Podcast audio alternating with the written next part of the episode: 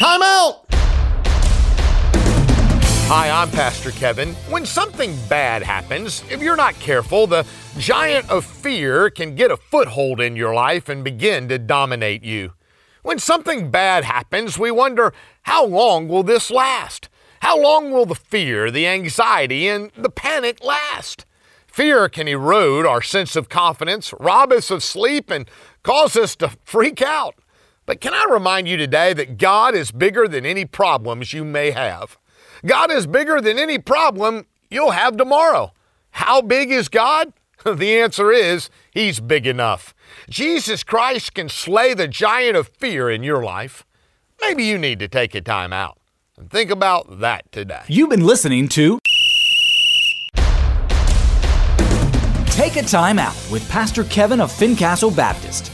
Visit us at takeatimeout.org.